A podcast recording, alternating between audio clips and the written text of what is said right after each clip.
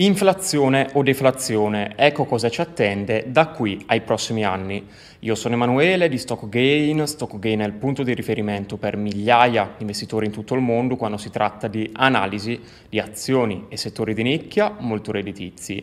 Oggi, signori, parliamo di un tema molto discusso ultimamente, soprattutto a seguito dei recenti dati di inflazione che sembrano addirittura indicare che la Fed in qualche modo stia vincendo la lotta contro l'inflazione.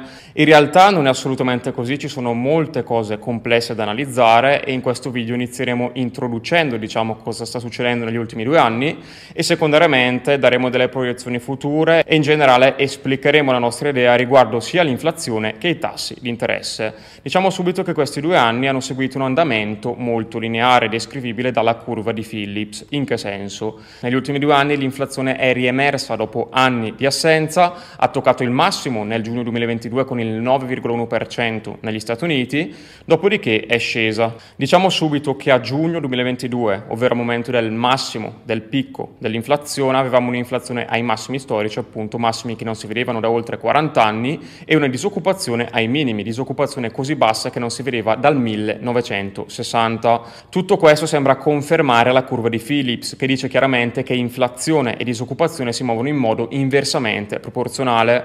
Un'altra cosa molto interessante che sembra anche qui seguire un pattern ben preciso è il caso invece della discesa dell'inflazione. Qui è molto semplice, una volta che la Fed si è accorta che l'inflazione stava sfuggendo di controllo, cosa ha fatto? Ha alzato i tassi di interesse, ha inasprito la propria politica monetaria al fine appunto di arginare l'inflazione. Sembra che ci stia riuscendo perché in seguito all'aumento dei tassi di interesse l'inflazione è scesa notevolmente, ma come ho detto più e più volte, un conto è portare l'inflazione da un valore elevato a un valore leggermente meno elevato, un'altra cosa, signori, invece è portare l'inflazione da quel valore meno elevato a quello che effettivamente è il target. Qui solitamente il prezzo da pagare è molto caro e si traduce di solito in una recessione con conseguenze molto gravi per l'economia e a quel punto la banca centrale cambia nuovamente la sua strategia, viene in soccorso dell'economia tornando accomodante. Sono cose comunque che se avete il piacere di approfondire trovate in altri contenuti su questo canale.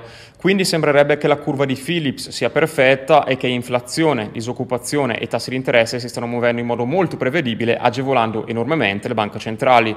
Di conseguenza gli investitori iniziano a pensare che la Fed, la BCE e le altre banche centrali a livello mondiale stiano effettivamente vincendo la loro lotta contro l'inflazione. In realtà tutto ciò è troppo bello per essere vero, infatti per cominciare la curva di Phillips dice che il calo dell'inflazione avrebbe dovuto essere accompagnato da una maggiore disoccupazione.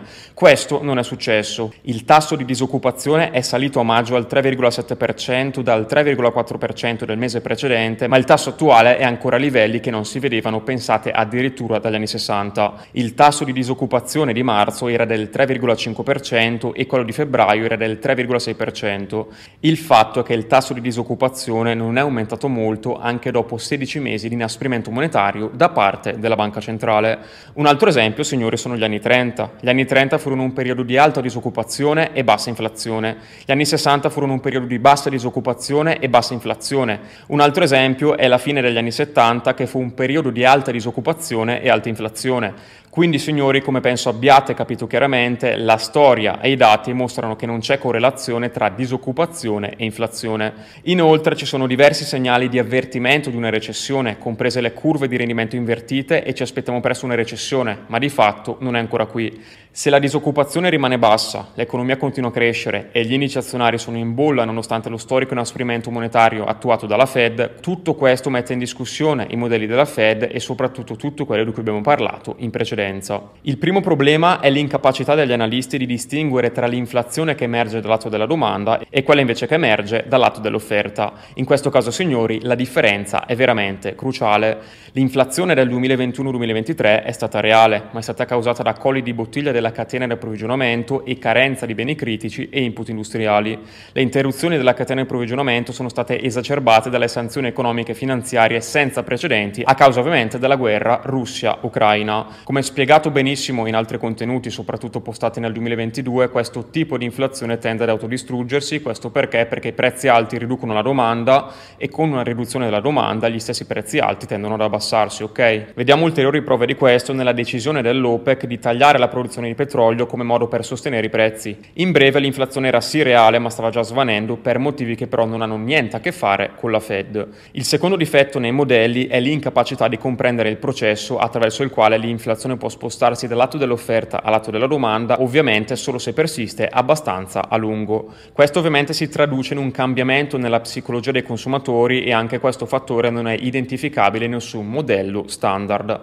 Infatti se la psicologia inflazionistica si radica nei consumatori che a loro volta quindi pensano che i prezzi continueranno a crescere e di conseguenza cosa fanno? Accumulano oggi in vista di aumenti di prezzo domani, cosa fanno? Aumentano la domanda e di conseguenza con la crescita della domanda cosa accade? I prezzi aumentano, di conseguenza il tutto si autoalimenta e si entra in un circolo vizioso molto negativo che porta a conseguenze molto gravi per l'economia. Un altro falso mito molto diffuso è il fatto che una recessione possa di fatto essere sufficiente a portare l'inflazione al target in ogni caso.